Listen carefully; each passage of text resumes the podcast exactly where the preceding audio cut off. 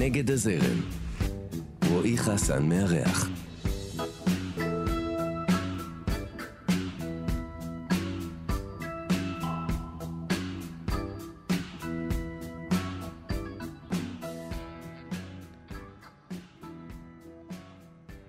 היא נולדה בקיבוץ אילות, שבשבילי זה האזור הכי יפה בעולם, וממש לא אכפת לי כמה פרובינציאלי אני נשמע עכשיו. היא יוצרת וגיטריסטית פנומנלית שניגנה במשך השנים עם אסף אבידן, משינה וכולי בהופעות ענק, אבל שום דבר לא משתווה מבחינתה לזה שהקהל שר איתה את מילות השירים שלה בהופעות צנועות בלוונטין 7. עד ממש לאחרונה שמענו אותה באנגלית בלבד, אבל עכשיו התעורר בה הרצון לכתוב וליצור רוקנרול בעברית. אני אומר הללויה על זה. אתם על נגד הזרם, כאן תרבות, אני רועי חסן, ויש לי את העונג לארח כאן היום את זוהר גינצבורג. אהלן זוהר. אהלן, מה העניינים? וואו, איזה הקדמה. אה, כן, השקעתי. כן, תודה. מגיע לך, את כן. ראויה. אה, תודה רבה, תודה. מה קורה, איך את? בסדר גמור. כן? בסדר גמור, כן. אה, אנחנו, יש לנו נטייה להתחיל עם שאלת הדגל, אבל בכל זאת אנחנו כזה, קשה קצת להתעלם מה, מהשנה הזאת. נכון. אז אה, בכל זאת אולי נשאל ככה בקטנה, איך אה, עברה עלייך השנה המטורללת הזאת? כן, עוד מעט כבר שנתיים מפה לשם, שנה נכון, וחצי נכון. כבר. יש נטייה להשאיר את זה כאילו שנה, כאילו, הזמן עמד מלכת. נכון. אה, האמת שעד עד הביטולים של סוף יולי, בעצם כל הביטולים שהיו באוגוסט-ספטמבר, וגם עכשיו, כאילו, ה- אין עדיין שום סגר, אבל עולם התרבות הוא, לא, הוא עוד לא כמו שהיה. הייתי בסדר, והביטולים האחרונים אה, כזה היו, וואו, אוקיי, מה, מה קורה? אז זה היה קצת קשה, אבל... אה, ואז היה מלא חגים, אבל דווקא במקום הזה, אמ, אמ, כאילו, בעת, עוד פעם הבנתי שאנחנו לא יכולים לשלוט בכלום, באמת, באמת, באמת, במקום יותר עמוק, ו... ונאלצנו לשחרר שוב. אמ, ומבחינת היצירה זה משהו שגרם לך ליצור אה, יותר? יותר, או דווקא השתיק? כי זה מעניין, זה ממש עובד לכאן ולכאן. נכון. אז אצלי לא. אני שאני, ב... שאני, שאין לי, אני צריכה הרבה תנועה מסביב. אה, והרבה שיתופי פעולה, אה, הרבה הופעות, הרבה דברים כאלה, גורמים לי, אוקיי, יש לי שעתיים ביום, אני עכשיו חייבת לכתוב. שיש לי עכשיו שלושה שבועות ששום דבר לא קורה בהם, אה, עושה לי, אני אני, נמעכת אני כזה. מזדהה, אני מזדהה עם זה, אני גם הרגשתי ככה בשנה האחרונה. אני גם, זה קשור למוד, כאילו, שהמוד כל כך קשה, ואנשים מסביבי, ואת שומעת כל הזמן נרמסים, וחולים, נכון. ומתקשים, וכל מיני כאלה, אז זה נכנס ללב. בדיוק, זו מועקה כזאת שקשה לפעול בה, אבל עובדה שיש אנשים אחרים שזה עשה להם פלאים, והם אה, נתנו בראש בתקופה כן. הזאת. נכון. אה, אז אוקיי, אז בוא נגיע לשאלת הדגל. יאללה. אנחנו בכל זאת נגד הזרם. מהמם. איך את מרגישה עם הביטוי הזה? את אה, מרגישה נגד הזרם? אמ, אני מרגישה נגד הזרם, חשבתי על זה אמ, עוד, כש- ב- מאז שדיברתם איתי והזמנתם אותי לבוא, שאני כן, אני נגד הזרם, אבל כל הביטוי הזה של נגד הזרם, כאילו המילה הזאת, היא בעצם מחזקת את הזרם, כי אתה מתנגד למשהו. אז אתה בעצם, זה שאתה מתנגד למשהו בלי ש... לא התכוונתי להיות כזאת. אני, אני בראש שלי נכון. הייתי אמורה להיות אה, עכשיו, הייתי אמורה להיות נשואה עם איזה ילד, זה לא קרה. מוזיקה החלטתי לעשות בגיל, נכנסתי ראש בזה רק בגיל 30. אה, החלטתי שזה מה שאני עושה. העולם הביא לי מתנות מהר מאוד ועבדתי מאוד קשה, אבל זה לא היה ברור, כאילו לא ממש הבנתי שאני בעצם התנגדתי למשהו. אבל השאלה זו באמת שאלה שהיא מעין שאלת המשך לשאלה הראשונה. זה באמת אם זה משהו שהוא טבוע בנו, הדבר הזה. וכמו שאת אומרת, אנחנו לא מתכוונים, זה פשוט ככה יוצא. או שזה משהו שמתבשל עם השנים ואנחנו נהפכים לכאלה. זאת אומרת, אה, את יודעת, מה, מה זאת אומרת העניין הזה של להתנגד לזרם? זה לא לקום בבוקר ולהגיד, אני הולך לעשות הפוך. זה פשוט לקום הפוך, כאילו... פשוט לרצות משהו אחר. כן. כאילו, כן. אז אה, זהו, זה כאילו, זה באמת, אה, אתה יודע, זו תשובה שרוב האורחים פה עונים בדרך כזו או אחרת, שלא התכוונתי, כאילו, אני מצטער, אני לא... כן, יצא ככה. נכון, אה, אז את גדלת בקיבוץ אילות. נכון. שזה כאמור באמת בשבילי האזור הכי יפה בעולם. אני מהמכורים ביותר לאילת. ולאזור הזה. אני מבחינתי, אם יש מקום אחד בארץ, שלא רק בארץ, שהייתי מוכן לעבור לגור בו זה, זו אילת, מהמם. ואני גם דוחף לשם, אני, די. אני פועל. כן. מה אתה אומר? אני ממש ממש אוהב את אילת, זו עיר כאילו שעושה לי הכי טוב בעולם מבחינת ההרגשה. יש בה הכל בשבילי, כאילו, יש בה רעש, יש בה שקט, יש בה ערים, יש בה ים, מה צריך יותר מזה? לא, היא, היא, באמת, אה, היא באמת עיר מאוד מאוד מיוחדת. לגדול בה זו חוויה אחרת מאוד. אז איך זה? אה, קודם כל, קיבוץ אילות, למי שיודע, הוא ממש ממש קרוב לאילת. אז זה כמו, קצת כמו שכונה. כן. אה, אני עבדתי ברדיו של אילת מגיל מאוד צעיר, ומגיל 15 כזה, והגעתי לכל הדברים שהרדיו היה שותף בהם, שידורים, מסיבות, כל מיני דברים, בגילאים שלא ממש היה מותר לי להסתובב שם. ראיתי אותם ממש, אה, חוויתי אותם מאוד חזק בגיל מוקדם.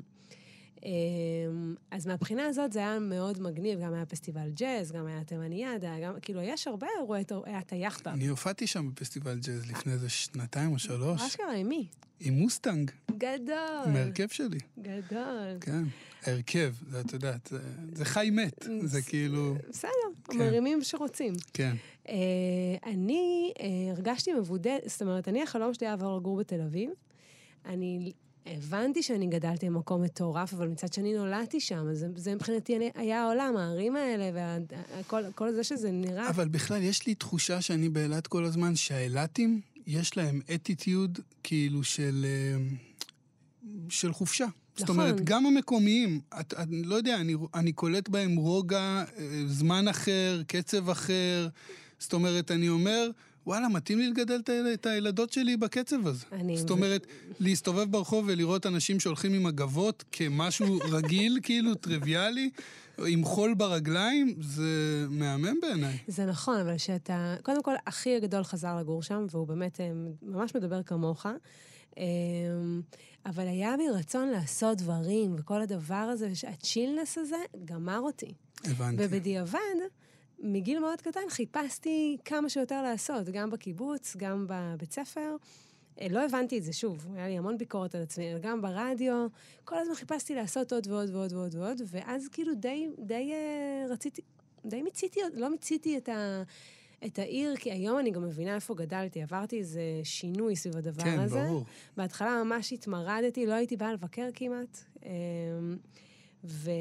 ורציתי לבוא לכאן להיות בתעשייה. ובארץ יש תעשייה רק בתל אביב, נכון. לצערנו. פעם היה כן, גם כן. בירושלים ובחיפה, זה כבר נגמר, ו... זהו, אז, אז ה- הצ'ילנס הזה, אמרתי, מה קורה? אני מבזבז את החיים שלי פה על הים ועל ה... זה מגיל מאוד קטן, אני חייבת לעבור. ועשיתי את זה בגיל 21, כאילו, כבר הייתי. אז שם בקיבוץ בעצם גם נדבקת בחיידק של הגיטרה, נכון? גיל מאוד קטן, התחלת ללמוד uh, לנגן. כן, זה, התחלתי- זה הכלי הראשון שלמדת? לא, למדתי, זהו. כן, למדתי פסנתר קלאסי. אוקיי, זה לפחות נורמלי, לא uh, משולש או מנדולינה. אני כל כל פעם מביא לפה מוזיקאים, ההוא חצוצרן, ההוא סוקסופוניסט, על מה התחלת לנגן? על uh, קסילופון. כינור. כן. בסדר, פסנתר זה עוד איכשהו... כן, אחי, האחים הגדולים שלי, אימא שלי עודדה אותנו לנגן גיטרה מתוך אה, רצון שלה, שלא, היא לא מימשה. אה, ואחותי הגדולה הייתה מנגנת, אני גדלתי שאחותי הגדולה מנגנת מוזיקה קלאסית בטירוף, כאילו מתאמנת מלא וזה, אז גדלתי בתוך הדבר הזה. מה, אתם מלא- אחים כזה? ארבעה, כן. לגמרי. אני שלישית, כן. ורציתי גם, וגם הייתי טובה בזה. הייתי טובה מאוד בפסנתר. וגם בהמשך, אה, אחותי הגדולה גם זאת שעברה לגיטרה.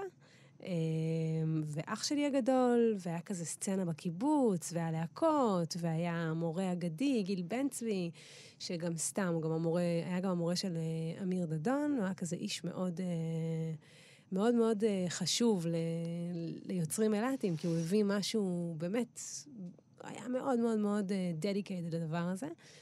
אז כל הזמן היה להקות בקיבוץ. זה מדהים כמה בן אדם אחד יכול ליצור ולשנות אצל מלא אנשים במקום לא כל כך גדול. כן. אה, כמה אימפקט יכול להיות. אז אה, זהו, אז שמעו מלא גיטרות בקיבוץ כל היה הזמן. מלא להקות. אני גדלתי בזה שיש את הלהקות של המגניבים, בנעורים, הם גם, היה שם כמה חתיכים וחתיכות כאלה, והם היו קולים, והם היו עושים, כאילו, מנגנים טוב. והחדר מוזיקה בקיבוץ, אז אתה יכול פשוט to jump in מתי שאתה רוצה. אז, אז הבית היום בית מוזיקלי? שמעתם מוזיקה בבית? לא. ההורים שמעו מוזיקה בבית? לא, ההורים שלי לא שמעו מוזיקה. לא, הם דחפו אתכם, הם. דחפו אתכם ללמוד אה, נגינה, אבל לאו דווקא הרביצו בכם תורה ממש בבית. לא, לא, לא היה לי. אני גיליתי הרבה דברים בעצמי, כולל את הביטלס. כאילו, ממש גיליתי דברים מאוד מאוד אה, מפורסמים לבד, גם ברדיו. הרי לא היה יוטיוב. כן, כאילו, היום ברור. הילדים, יש להם... אבל היה... אנחנו בני אותו גיל, אנחנו כן. יכולים ל- להבין אחד כאילו את היינו השנייה. הולכים לתח... לתחנות... אה, אני כל הזמן מדבר על זה. דיסקים, היינו, לשמוע. היינו חוקרים של ממש. כן. זאת אומרת, בשביל uh, למצוא מוזיקה ולהכיר מוזיקה, אני זוכר את עצמי ממש כמו משימה בלשית. הייתי קורא בחוברת מי ניגן פה, ואז בודק אלבומים שלו, מהמם. וככה אני נחשפתי. את יודעת, לכל הג'אז שאני שומע היום, מהמם. נגיד, דרך בכלל אי-פופ. מהמם. של כאילו- הסימפולים. בדיוק. כן, כן, כן, כן. אז אני, זה תמיד עניין אותי מי ניגן אה, גיטרה פה, מי, מי כתב את המילים, בכל הלהקות שאהבתי, רדיואד, נירוונה, כל זה, מי הפיק את זה, איפה זה הוקלט. היום אתה לא כותבים לך את זה בספוטיפיי, זה פשוט לא כתוב, כאילו.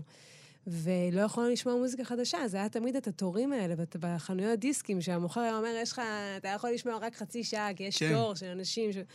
אז ואז הגעתי לרדיו, והיה תקליטייה ענקית, ויכולתי לשמוע כמה שאני רוצה, אף אחד לא הפריע לי. אז שם הכרתי המון המון מוזיקה. רציתי להיות עורכת מוזיקלית. כל הזמן הייתי עורכת אה, שעות, ונותנת את זה לעורך המוזיקלי, והוא היה קוטל אותי. עד שבסוף נהייתי שם שדרנית. ו...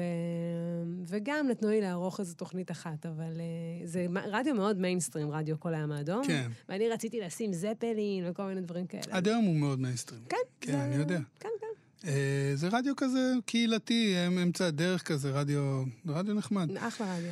אמ, אבל את זרקת מקודם שהתחלת בעצם לקחת את זה ברצינות, את העניין הזה של המוזיקה, רק בגיל 30. נכון. עד גיל 30, מה קרה?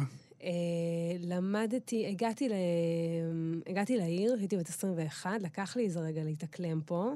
עבדתי מאוד קשה, הייתי צריכה לשלם שכר דירה, כל מיני דברים שלא היה בקיבוץ. אה, למדתי שנה אצל עמוס עדני, אה, גיטריסט... אה, כן, הוא- גיטריסט ג'אז, כן, אדיר. אדיר, אדיר, שהיום יש לי להקה עם הבת שלו, אבל זה כבר uh, סיפור אחר. ו... והוא אמר לי ללכת לרימון. עכשיו, אני לא רציתי ללכת לרימון, כנראה היה לי איזו תחושה פנימית שזה לא, היום אני מבינה את זה. הגעתי לרימון, עזבתי. אבל המון אנשים בדרך אמרו לי שאני טובה בזה, ואני חשתי תחושות אחרות. עזבתי, הלכתי ללמוד תיאטרון באוניברסיטה, שזה אחת החוויות שאני הכי אומרת עליהן תודה. אשכרה. כי אוניברסיטת תל אביב זה מקום מדהים. ללמוד אומנות באוניברסיטה זה דבר מדהים. זה נותן איזשהו... אה, בלימודי אומנויות יש הרבה פעמים אה, נטייה לתלמיד, לסטודנטים צעירים, קצת... אה, יכול להיות שאני אומרת משהו קשה עכשיו, אבל קצת, קצת אה, להתלהב, קצת כאילו להרגיש שהם אה, אגו, הרבה אגו. והאוניברסיטה כל הזמן... בסדר, זה הגיל, זה סבבה. נכון. ואז האוניברסיטה נותנת לך כל הזמן, לא, אין בזה בעיה, זה בסדר, אבל היא נותנת לך כל הזמן אה, קרקוע של, כשאתה שומע, אה, תיאטרון קיים שלושת אלפים שנה, כאילו, כן. בוא נרגע, כן, כזה כן. מולייר, שייקספיר, כל הזה. אז, אה, ושם הפסקתי לנגן לשנתיים, ובשנה השנייה של, ה- של האוניברסיטה אה, החלטתי שאני חוזרת לנגן בעקבות אה, כל מיני דברים שקרו לי בחיים. עברתי לדירת שותפים אגדית בשדרות בן גוריון, שכולם שם היו מנגנים סטונס בסלון, וככה חזרתי לנגן, מלנגן בסלון. אה, והעניין של השירים, הם אז- תמיד היו? תמיד היו, תמיד כתבת שירים? תמיד. אמנם לא בצורה עקבית, אבל תמיד היה לי מחברת מילים, תמיד היה לי אה, מנגינות בראש, אה, אני לא יודעת, לא ותמיד דרך... כתבת גם באנגלית? תמיד גם באנגלית וגם בעברית, כן. כי גדלתי כאילו רדיואד, אה, בלר, זה היה נורא גדול, אואזיס, שהיינו קטנים, וגם מוניקה סקס, משינה. נושא אה, נושא איפה הילד? המקבט, איפה- מלא דברים, הם היו, הם, כאילו, זה קרה די באותו זמן. אה, כמעט. את יודעת מה, יש, יש לי פה שאלה גם לגבי הדבר הזה, אה, לגבי הרוקנרול ומצבו ומה קורה עם זה ולמה זה, זה נראה היום ככה כמו שזה נראה. כי כשאנחנו גדלנו זה היה כאילו הדבר, זאת אומרת, אה, אבל, אבל בוא נשאיר את זה כאילו לזה, אנחנו ככה יאללה. טיפין טיפין. זה בסדר גמור. אנחנו לומדים להכיר אותך. נקודה, נ- כוכבית לשעה. לא, כי יש לי מה להגיד על זה, אבל אה, בסדר. לא, ברור, כן, בגלל כן. זה אני רוצה לשאול אותך על זה. כן. אז אה, אוקיי, אז אנחנו מבינים את זה, גיל 30 זה קורה, וזה קורה די מדהים. כאילו, קיבלת החלטה בגיל מאוחר, לא, באיזשהו אופן אפשר לומר, לא ויתרת על החלום שלך, למרות שיש כאלה שמתייאשים. האמת שגם לי הדברים התחילו לקרות לקראת גיל 30, זאת אומרת... אה, אבל לא מהסיבה שנגיד זנחתי את זה או משהו כזה, זאת אומרת, את יודעת, אני התגלגלתי עם החיים, וגם רק בגיל 29 פורסם השיר הראשון שלי, שכזה יצר עדים וזה, מהמם. אבל, אה, אבל לפני כן, שום דבר. זאת אומרת, זה גיל די מאוחר.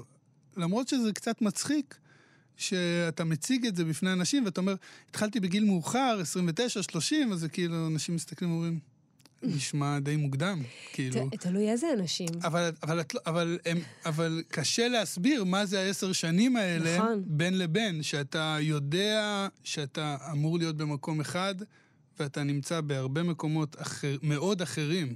אבל זה בדיוק הקטע של הזרם, אתה יודע? כי כאילו, אם אנחנו מדברים פה על... יש איזה משהו שאומר לך, אוקיי, אתה יוצא מהצבא, אם אתה עושה או לא משנה, ואתה נוסע להודו, בטח במקום שאני גדלתי בו, כאילו, נוסעים להודו, או לאיפשהו, חוזרים, עובדים איזה זה, מתחילים ללמוד, ואז גיל 27-8 אתה מסיים אוניברסיטה, 25 כל אחד בזמנו, אתה צריך להתחיל לעבוד בעבודה רצינית, כאילו. הנה, זה כאילו, וכשאתה לא עושה את זה, אתה אומר, כאילו, אוקיי, מה... אז אני לא רוצה, לא רוצה לעבוד בעבודה רצינית. עבדתי אצל אייל שני שנים, כשהייתי סטודנטית. זה מקום שגם לימד אותי המון על החיים, כי אייל שני הוא גאון, ושחר סגל הם שני גאונים. אני מסכים. לגבי אייל שני לפחות, אה, שחר סגר אני פחות מכיר, אבל אייל שני אני מהביג פנס. כן, אז אני גם, ושחר סגל זה השותף. ואני אף פעם לא אכלתי אצלו ולא די. כלום. אני פשוט, אני אה, בן אדם גאון. פשוט- הוא יודע לדבר על דברים בצורה שאני אהיה מוכן לאכול גם חול שהוא בדיוק. הגיש לי. כאילו ברמה זה כזאת. ממש ככה. והאוכל שאייל שני אה, הכין, שהייתי במשמרות שם, זה האוכל הכי טעים שאכלתי. סליחה, אימא וסבתא, אבל באמת, זה האוכל הכי טעים שאכלתי בחיי.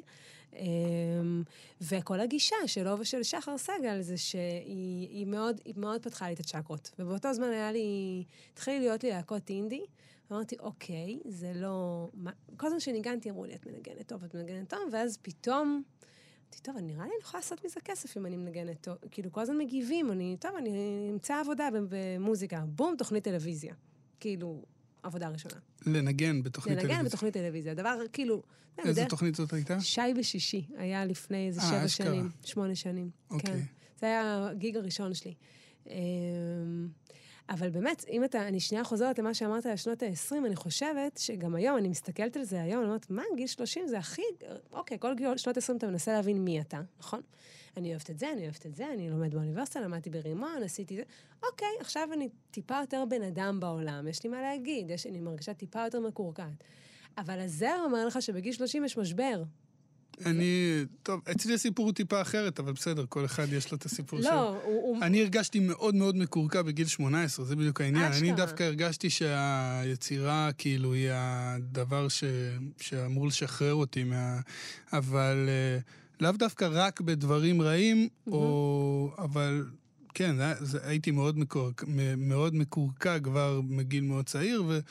אה, את יודעת, ועבדתי במקום עבודה שמאוד לא אהבתי, גם אגב מטבחים. מהמם. והייתי טוב בזה, אז התקדמתי, כל הזמן התקדמתי, והיה נורא קשה ומסובך לעזוב. מהמם. במקום שאתה כל הזמן מתקדם נכון. בו, מרוויח יותר, ו- ואני לא מלומד, מהמם. זאת אומרת, אין לי השכלה פורמלית. אה, אז כן, אז זה היה כזה... אז אני הרגשתי כל הזמן שהיצירה שלי היא החופש שלי, מהמם. זאת שתשחרר אותי מהדבר הזה. אה, להגיד שזה קרה, אני לא יודע. וואי, מעניין, לא חשבתי על זה אף פעם ככה. אבל אה, כן, אז, אז תשמעי, גיל 30, אז זה אומר בחשבון פשוט, ואני גרוע במתמטיקה, אבל מהמם. בכל זאת זה באמת פשוט, וכבר הסגרתי את הגיל שלך כי אמרתי שאנחנו בני אותו גיל, זה אומר שבשמונה שנים את הספקת לעשות מלא דברים. נכון. בדיעבד כן. איך זה קורה? זאת אומרת, כאילו, באמת אני שואל, זה, זה סוג של התפוצצות. שמונה שנים זה שני אלבומים, זה לנגן אה, בהופעות ענק, באסף אבידן, כמו שאמרנו, נכון. משינה, נכון, היו עוד כמה. נכון. פסטיבל אה, ישראל היה כמה דברים פחות, פחות אה, כאילו חד פעמיים, אבל כן, יצא לי לעשות הרבה, באמת הרבה מאוד דברים. איך זה קורה? אני חושבת שמתי שאתה מגיע... אני עזבתי מוזיקה, חשבתי שאני גרועה בזה. עכשיו, אם יש משהו שאני רוצה להעביר לדור הבא או לתלמידות שלי, שיש לי המון, הרבה, באחוזים הרבה תלמידות לעומת תלמידים, אמ, זה הדבר הזה שלא להקשיב לראש. עכשיו, יש המון, כל ה-new age וכל הדיבור על הבודהיזם, כולם מתעסקים בזה ואני מאוד מתחברת לזה, אבל הראש שלי הכשיל אותי. ואז כשחזרתי לזה, כי שנים גם עשיתי אודישנים במשחק וזה, אבל שהיה לי את הרגע הזה שעבדתי במשמרת אצל אייל, והם הציעו לי לנסוע, אה, לפתוח את מזמון, מזנון פריז. והציעו לי משכורת טובה, ואמרו לי, נזכיר לך דירה, ואני כזה, לא, אני לא רוצה, אני אוהבת אתכם, אני פשוט חייבת לעשות מוזיקה, כאילו. ונפל לי איזה אסימון שם, שעכשיו זה הזמן, וכאילו הגעתי לייעוד שלי, בקטע קצת קיצ'י, אבל כאילו קלישאתי, אבל כן, ופשוט הכל התחיל לקרות. והקטע הוא שלא הרגשתי את זה. כאילו, היום אני קולטת, כאילו, שאנשים שנים... שמסתכלים אחורה, כן. שנים עובדים בשביל להגיע לנגן, ופשוט כן. זה קרה לי. אסף אבידן, זה קרה, הוא פשוט... אה, ניגנתי בטלוויזיה ועדיין לא, זה לא הרגיש לי מדויק בכלל. אה, וחזרתי לעבוד אצל אייל עוד שנה, והקמתי להם את הקייטרינג, אה, והייתי טובה בזה וזה, ואז אסף אבידן בירר על גיטריסטיות, ושמעתי שהוא מברר עליי, ואז הוא עבר ברחוב מולי. עכשיו, זה, כאילו, זה, אתה יודע, מישהו מסדר לך את זה, כאילו.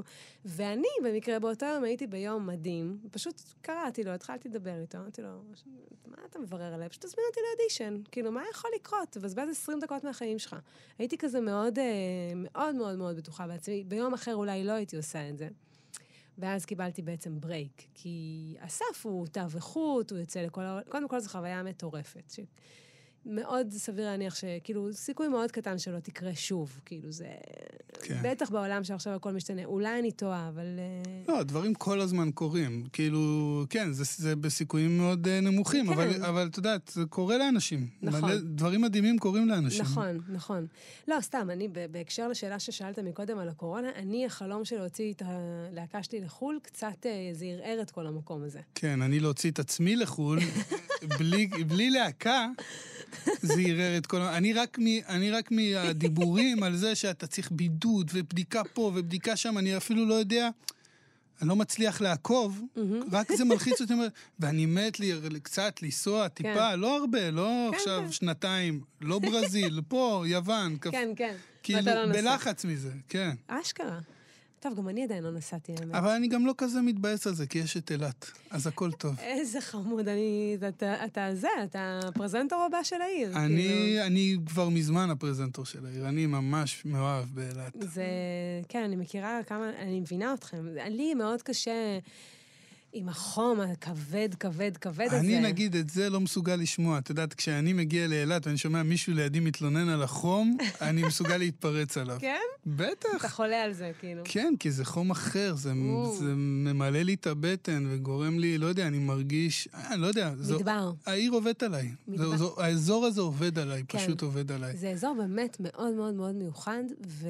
השילוב הזה, מדבר וים, זה כן. שילוב שאי אפשר לנצח אותו, לא יעזור כלום. עזוב, ערים סגולים, ערים נכון? סגולים, מה זה הדבר הזה? בסדר, ואני גם לא אכנס לזה, יש לי, יש לי שם גם קשרים טובים בעיר, כאילו, mm. חבר מאוד טוב שלי הוא הבעלים של הריף, אז אני 아, מגיע, רוני? כן, 아, אז אה, אנחנו בטח. כאילו... איש מפורסם. כן, אנחנו בעיקר בריף, mm. וכיף שם מאוד. כן, זאת אומרת, אני יכול לחיות שם, בספוט הזה בריף. כן, כן, כן. נגד הזרם. אז בואי נדבר קצת על רוקנרול. רוקנרול. תשמעי, אני ראיתי אותך מופיעה, לא, לא במציאות. אה, אוקיי. בווידאוים כאלה, סרטונים. זה נראה מדהים. יש, תודה. זה, את יודעת, אני קצת הרגשתי באיזשהו אופן, לא יודע אם זה עלה לי מחשבה שאולי קצת חצופה, כן? אבל אה, אני, אני מרשה לעצמי, מקסימום תגידי לי את החוצפן. אבל אה, את יודעת, נגיד, אני חשבתי על זה אה, אה, היום רוקר, או לא יודע איך לקרוא לזה, מוזיקאי שעושה רוקנרול, אבל ממש רוקנרול, אמ-המ. כן? לא כזה קורץ, לא באמצע, לא עושה פופ עם סולו גיטרה באמצע, אלא רוקנרול. תודה רבה. אמ, זה קצת מרגיש אולי, ותקני אותי אם אני טועה, איזה הקדמה, כן. אה, שזה כמו להיות ראפר באמצע שנות התשעים בישראל. כאילו... אה, אני מאמין שאם תשאלי אחד כזה, הוא יגיד לך, נולדתי בזמן הלא נכון. אז אולי זה גם ההרגשה של כאלה שעושים היום רוקנרול, נגיד, שזה כאילו קצת לא להיות בזמן הלא נכון, זה, זה נכון? זה יש בזה, אבל אה, כן, כאילו כן, אבל... אני הרגשתי המון זמן שאני נולדתי בשנים הלא נכונות, ואיך לא גדלתי ב-70's, ובאמת, בתור בן אדם בוגר בעולם, התבאסתי על זה. אז אמרתי, תגידי לי מה את, כאילו, זה מה שזאת המציאות, קבלי אותה. את לא נולדת ב-50's ולא גדלת ב-70's. לא, אבל עדיין, עזבי את ה-70's. ה-70's סיפרו לנו על ה-70's, אבל אנחנו כן גדלנו ב-90's. נכון. וכן הרגשנו את העוצמות שהיה לרוקנרול. אנחנו, זה, היו, זה באמת הייתה המוזיקה הכי נשמעת בעולם, הכי נערצת בעולם. תמיד גם היה פופ כמובן, תמיד היה מייקל ג'קסון, פרינס נכון, ומדונה, והכל נכון. טוב. אבל תמיד היה, אבל באותו, באותו זמן היה גם נירוונה. רדיוהד. רדיוהד, רדיוהד, מהמם. לא חסר אה, להקות שאפשר למנות כאן כרגע. ולאן כל זה נעלם? מה קרה? זה עניין של אה, גלים. זה עניין של גלים וסיבובים. אתה יודע, גם ב... קודם כל אני רוצה להגיד משהו. מספידים את הרוקנרול מהשנות ה-70 המאוחרות. מאמצע שנות ה-70 בעצם מספידים את הרוקנרול. הוא מת, הוא מת, הוא מת, הוא מת. עכשיו, אה, איך שאני תופסת את זה, רוקנרול, אם לא היה רוקנרול, גם לא היה פופ. כי רוקרים, זה הראשונים ש... כאילו, הבלוזיסטים, אבל הגדולים, שבעצם התחילו את הרוקנרול, זה בעצם אה, סוג של מודל של, חיק... של חיקוי שכולם, גם אה, מדונה וגם אה, ריאנה וכולם, זה, זה חיקוי של הדבר הזה, זה לעלות על, על הבמה ולהגיד, אני מלך, אני שולט בערב. ולא היה את זה לפני זה. הבלוז המציא את זה. כן. זה בעצם הפך את המוזיקה להיות פופולרית, כאילו. אה, ולהתלבש, ולרקוד, ולעשות פוזות, זה אותו, הכל התחיל משם, ב- ב- איך, ש, כאילו, איך שאני תופסת לא, את זה. בסדר, אבל האבולוציה היא ידועה. אנחנו נכון. סבבה עם זה. אבל זה כאילו, מבחינתי, זה ה- הרצ... אתה מדבר על למה היום זה לא במיינסטרים. כן, מה קרה? מה קרה? אנחנו היינו ילדים, עפנו על רוק. כי זה... אבל, אבל גם ב eighties, תחשוב על זה, היה, גם לא היה. ואז נהיה. היה, היה, את יודעת, זה היה new wave כזה, ב eighties היה חזק. מי ששמע רוק, אז באמת שמע new wave ופאנק. אבל, אבל המיינסטרים היה, היה כאילו דפש, נכון, מוד, נכון. וזה לא היה לא, שם. פופ הוא תמיד יהיה פופ, אין מה לעשות, תמיד יוביל, זה, זה הזרם, אה, וסבבה, אני מאוד אוהב פופ. גם, אה, גם, כן. כן, אבל, אה, אבל באמת יש איזושהי תחושה, אני אגיד לך מה אני חושב על זה. אוקיי, מעניין. אה, וזה לא איזו דעה מלומדת. העניין שלדעתי בתחושה, הרבה מאוד ג'אנרים מוזיקליים, יש להם את הרצון ואת החוצפה כל הזמן להתחדש. וברוקנרול יש תחושה של מסורתיות, מהמם. של איזשהו משהו ששומרים על משהו קיים, ונורא פוחדים לצאת ממנו. ואולי זה משהו שהוא דווקא, את יודעת, בעוכרי הז'אנר. כי אני יכול להגיד לך שכאילו, לפי איך שאני רואה את זה, גם ברוקנרול יש כל מיני פיקים כאלה של אייפ בשנים האחרונות, שפתאום יוצאת להקה ששוברת את העולם. נגיד, אני זוכר את הארקטיק מנקיז שיצאו אלבום ראשון, זה היה ביג. נכון. זה היה עצום, זאת אומרת, כן. זה אותם שנים, נכון. כאילו זה 2005-2006, אם אני זוכר נכון. כן. אה, אולי ארקטיק מאנקיז טיפה יותר מאוחר, לא יודע, אני, כבר- אני כבר אה, מבולבל. סטרוקס זה 2000, ו-2001, וארקטיק מאנקיז לדעתי 2005. אבל אני ממש זוכר את הארקטיק מאנקיז שזה כן. יצא. זה היה טירוף, כאילו. האמת, גם אלבום פצצה. נכון. אה, זאת אומרת, יש את הפיקים האלה. אבל משהו, משהו בזה, את יודעת מה, אני אפילו לא הולך למקום הגלובלי, למקום האמריקאי, למקום... אני מדבר פה בארץ. מהמם. זאת אומרת, התחושה היא שהמקום של הרוקנרול כל כך הצטמצם, נכון. זאת אומרת, את יודעת, פעם זה היה במות, זה היה פסטיבלים, זה היה רוק עצמאות, ערד, אה, לא יודע מה, היינו נוסעים לצמח. זה הכל היה רוקנרול. נכון. זה... אני חושבת שקרו כמה דברים ש... שגם קשורים... אה, האמת שלא חשבתי על זה אף פעם מספיק מספיק לעומק. כן, הרוק... קודם כל מאוד אוהבים להשמיץ רוקנרול. מאוד. זה כאילו נהיה חלק מהקטע. כן. עכשיו, התלמידים שלי, נגיד, הם... אה, הם... אבל אולי זה משהו שנתפס כזה בומר, כאילו ישן, זקן, מבוגר. אני לא יודעת, אתה- אני חווה את התלמידים שלי אחרת לגמרי. ילדים בני 17 שומעים זפלין, שומעים אה, אה, ארטיק מנקיז, לפעמים אנחנו מוציאים סולואים, נירוונה, אני- העיניים שלהם נוצצות, כי אל תשכח שהם נולדו ב-2002, והם שומעים המון שנים ביט ממחשב. כן. אז זה גם, זה גם כבר נהיה להם נכון. הרגיל. זה לא, הרגיל ברור. שלהם. וזה הרגיל שלהם. כל הדבר הזה, הכל חתוך, הכל נקי, הכל על quantize, הכל כאילו לפי ה-BPM, שום דבר לא נושם. כשהוצאתי את האלבום שלי, נורא היה לי חשוב שאנחנו לא נקליט על קליק. זה כאילו, סתם למי שלא יודע, כזה שיש לך קצב באוזן ואז המתופף לא זז. שהכל tight, הכל כאילו. tight. לא רוצה את זה, לא רוצה את זה, כי, כי כי כולם עושים את זה בכל הסיטואציות. עכשיו, אחלה, אני גם לא נגד, אני גם יכולה להבין, יש דברים שאני עושה עם קליק, אבל האלבום הזה ספציפית, רציתי שהוא יהיה פתוח, ואתה שומע שהמתופף לפעמים לוקח קדימה, לפעמים לוקח קצת אחורה, כי זה מה שקורה בחיים. אתה, אתה בית שר טיפה יותר לאט, ואת הפזמון שר, צריך לדחוף אותו קדימה. זה גם משהו מאוד, אה, אה, בעיניי, קשור... קשור למוזיקה שחורה. במוזיקה שחורה יש הרבה חופש בעניין הזה. כאילו, אם את מסתכלת על ה-R&B ועל mm-hmm. פאנק וכאלה, למרות שזה נשמע מאוד טייט, תמיד את תראי שם איחורים כאלה נכון. של הבאס, המתופף, שנייה אחת לפני, חצי שנייה אחרי, זאת אומרת... וזה בעצם מה שגם גורם לדבר הזה לנשום ולהרגיש כל כך חי, זאת אומרת, זה...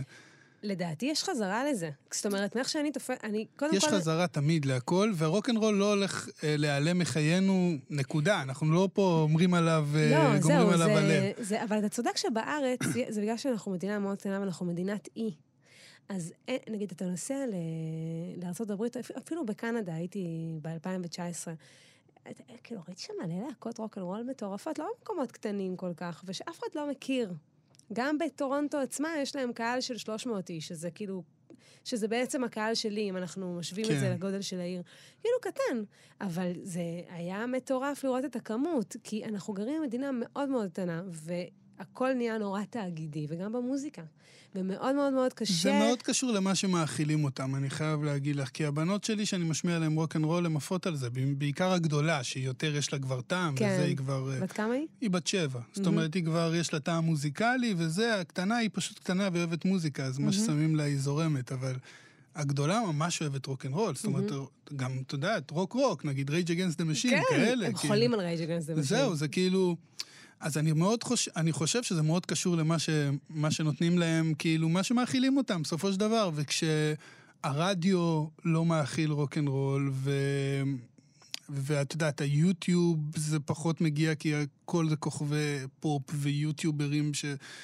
אני לא יודע, אני עכשיו מדבר כמו זקן, כי אני לא באמת יודע מאיפה הם שואבים את הזה שלהם, אבל אה, לא יודע, לדעתי זה כאילו, זה קשור מאוד למה שנותנים, כי בסופו של דבר, לא יודע, לשמוע היום נגיד את רדו צ'ילי פפרס, זה נשמע פרש כמו לפני 25 ברור, שנה. ברור, וגם זפלין וגם Nirvana, וגם רדיואד, כן, רדיואד זה תלוי איזה אלבום, אבל אני כאילו... אני אוהב אותך על זה שאת לא אומרת Pink Floyd. נכון. כי אותם אני לא אוהב. כי Pink Floyd, תראה, Pink Floyd לפני סיד ואחרי סיד זה עולם אחר, והדבר שאני הכי אוהבת ב Pink Floyd זה את הסולואים של דיוויד גילמור, שהם, שהם, הוא פשוט גיטריסט לא הגיוני. עכשיו, בתוך זה שאני מוזיקאית, יש לי את ה... את הכובע של הכותבת שירים, ואת הכובע של להעריך מאוד עבודת גיטרות מאוד יצירתית, וזה, הוא פשוט, כאילו, הוא פשוט, אה, אין מה לעשות. יש לו... היום אני פחות מתחברת לזה, אבל בתור ילדה זה היה... אה, שמעתי כן, מלא גילמור. נכון, אני גם, אני גם, אבל זה מרגיש כמו מוזיקה ילדותית. נכון, כי, כי רוג'ר ווטרס, תעזוב אותנו. אז זהו, זה מה שאני אומר. אני, הבדיחה שלי על רוג'ר ווטרס, שאני שנאתי אותו הרבה לפני שידעתי שהוא אנטישמי, כאילו... אני לא רכבתי על הגל, זה לא... לגמרי, אני... שזה לא היה פופולרי, אני שנאתי אותו. זאת אומרת, זה לא... כן, כן. נזפו בי בזמנו. כן, אה, זה היה, אי אפשר היה, אתה יודע, זה היה להקה שכאילו, זה להקה תיכון, שאתה חושב על זה. לגמרי. כאילו, יסלחו לי אנשים שאוהבים את פינק פלויד. כי את יודעת, זה כאילו, עכשיו, בוא, בוא נמתח עכשיו 17 דקות של כלום ושום דבר, וזה לא שיר, לא יודע. בעיניי, אני, לא משנה, אבל אני בא משירים שלוש דקות, פאנק, בית, פזמון, בית. זהו. כשאני כן. גיליתי את הפאנק בגיל 27, כאילו ידעתי Clash וזה, הכרתי, אבל גיליתי Modern Lovers, וגיליתי... מודרן לאברס אדירים. כמה, פשוט אומנות ברמה הכי גבוהה שיש, Television ו Black Flag, כאילו בקטע קצת יותר ארטקור כן. וזה. אמ, ושמה, וכאילו, איבדתי את זה. לא, לא הכרתי את זה לפני, הכרתי את זה בגיל יחסית מאוחר. ואז הכרתי את כל הסצנה של Ty Segall ו Thee Oh Sees ו... ו Mac DeMarco, שהוא קצת יותר פופי, אבל כאילו, וגיליתי מלא להקות שקורות עכשיו בסן פרנסיסקו בזמנו, זה היה כזה 2014. עכשיו כבר כולם עברו ללוס אנג'לס, שזה גם, גם, אפילו בארצות הברית הענקית, בסן פרנסיסקו פעם הייתה סצנה, כבר אין, יש שם הייטק. לא, זה ברור, זה כאילו גם, כמו שדיברתי עם דה ג'יברי אז על ג'אז, ואמרתי לו, כאילו, בארצות הברית זה לא ככה, אז הוא אומר לי, אני מצטער להוריד, לפנצ'ר לך את הפנטזיה, בארצות הברית זה גם ככה. נכון. זאת אומרת, גם בארצות הברית כמעט ולא שומעים ג'אז. אה, זאת אומרת, פרופורציונלית זה מאוד דומה לישראל. בדיוק, פשוט יש שם הרבה יותר אנשים. אני לפני כמה שנים עשיתי פגישות עם uh, מנהלים, וכל, כי רציתי, פגישות ייעוץ. אמרו לי, תעזבי לארה"ב. כאילו, אמרתי, אני יכולה לעזוב לארצות הברית. אמרתי, תעזבי, תעזבי, כאילו, פשוט תלכי מפה. כי על המוזיקה שאת עושה, לא משנה כבר, כמה אנשים אמרו לי את זה שלא מכירים אחד את השני. היא, היא, הקהל שלה פה, את לא תוכלי להרוויח ממנה כסף. היא מוגבלת, כאילו חושבת, הקהל הוא מוגבל. אני חושבת שאני כן יכולה בסוף. אני חושבת שאם אני אביא משהו מגניב בעברית, rock and roll fresh, שאין את הסאונד הזה עכשיו, זה כן יתפוס, כי אף אחד לא עושה את זה. בעזרת השם. אף אחד לא עושה את זה. כולם הולכים לאותם מקומות, כאילו, וזה, אני לא אומרת את זה ברע.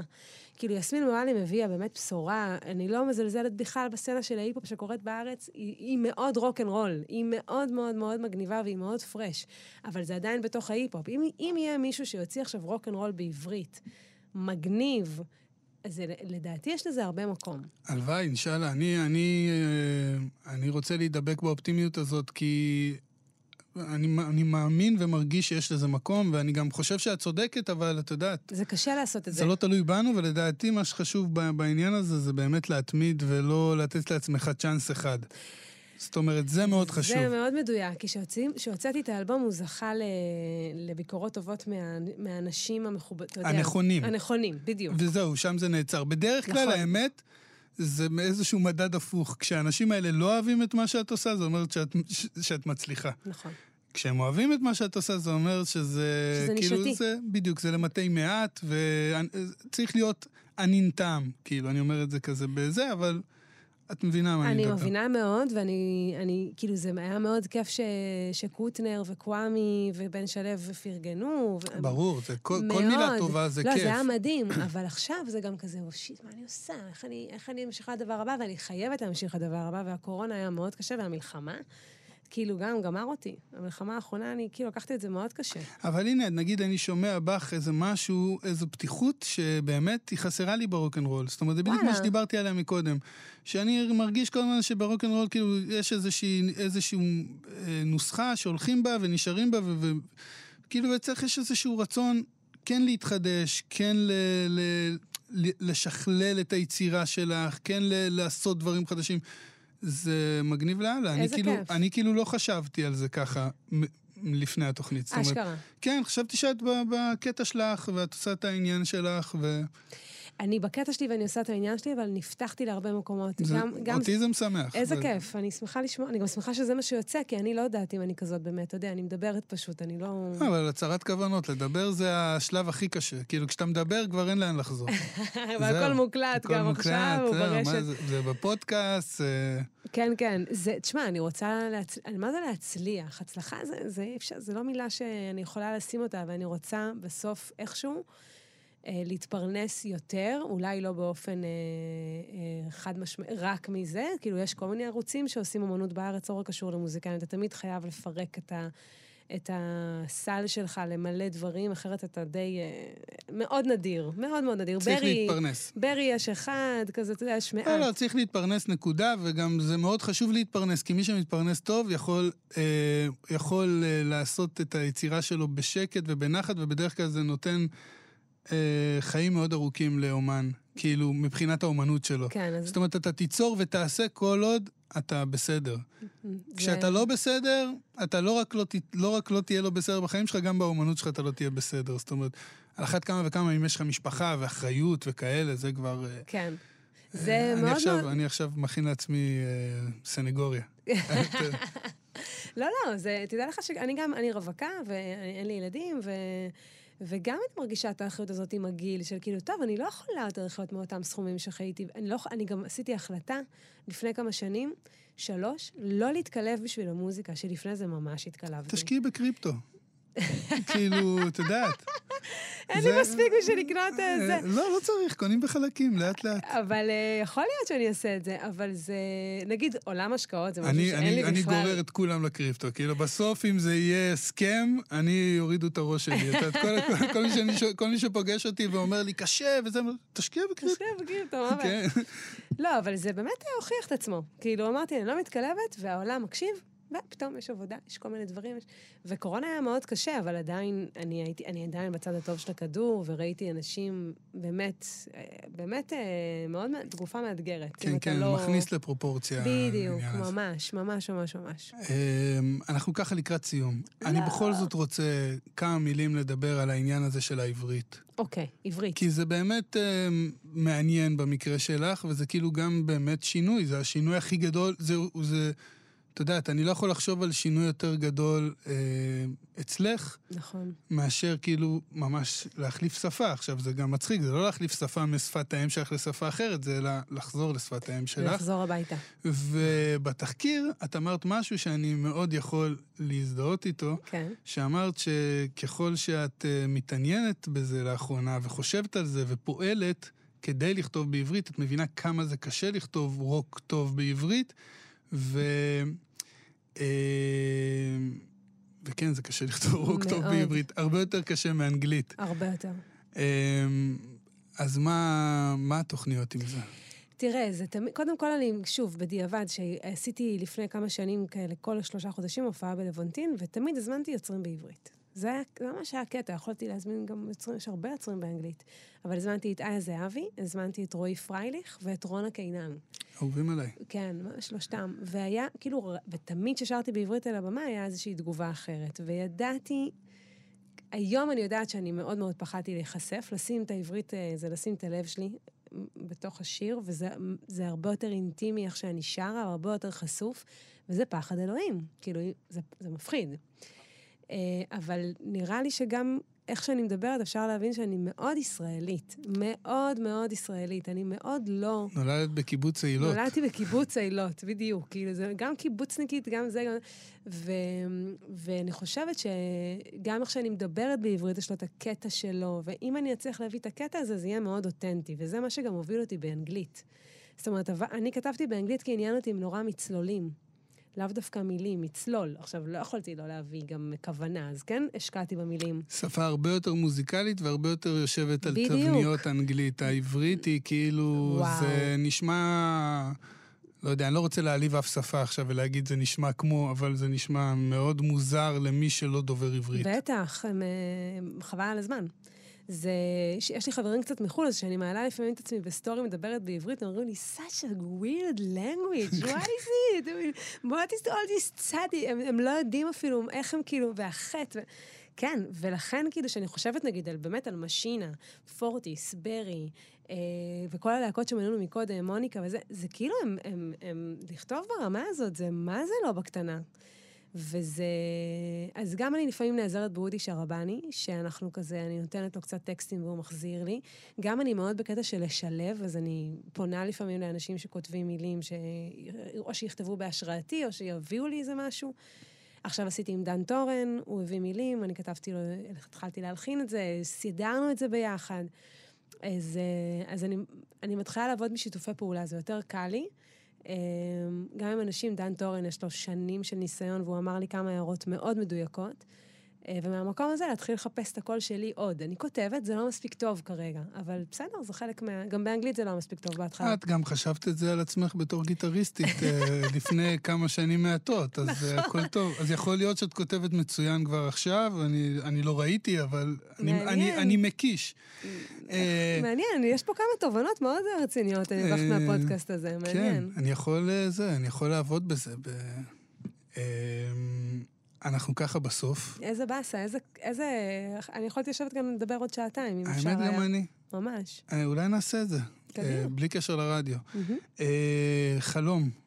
יש לך, את חיה, את חיה את, את החלום שלך זה היום-יום, או יש לך איזה משהו כזה סגור במגירה באחורה של הראש? אה, נראה לי, אני, אני מרגישה בהרבה, בהרבה חלקים של השבוע שאני חיה את החלום. אה, גם אם זה לא מתבטא בבנק, ההווה שלי הוא מאוד מאוד מאוד מאוד טוב. אני עוסקת, אני, אני פועלת עם מוזיקאים מדהימים וזה. החלום, אה, אני רוצה שיהיה לי אולפן. לא אולפן של הקלטות, שיהיה לי חדר חזרות מדהים מקום כזה. מקום לבוא לנגן בו. כזה, אבל להקה, כאילו גדול, כזה, עם כל המגברים שלי. נשמע ו... ישים. מאוד מאוד ישים. אה, לא כזה, זה לא כזה רציני, זה פשוט... אני אוהב חלומות ישימים. כן, כן, זה יכול לקרות גם השנה פתאום. יש כבר איזה דיבור, אבל באמת בא לי חדר שאני אוכל לבוא לשבת בו עם הלהקה, עם סלון, כמו בניינטיז, אתה יודע, בקליפים של גאנז, שגאנז אני לא כזה זה, אבל כאילו... הקליפים האלה של האווירה והסלון, בתוך חדר חזרות. משטיחים. כן, עם משטיחים הפרסים, כזה. יאללה, בעזרת השם. אמן, תודה. Uh, זוהר, זוהר גינצבורג. יס, yes, רועי. תודה רבה. תודה רבה שהזמנת. היה ממש ממש כיף. גם לי. Uh, אתם הייתם על נגד הזרם, כאן תרבות, אני רועי חסן, אני איתכם כאן גם בשבוע הבא, באותה שעה, אותו מקום, בעזרת השם. להתראות.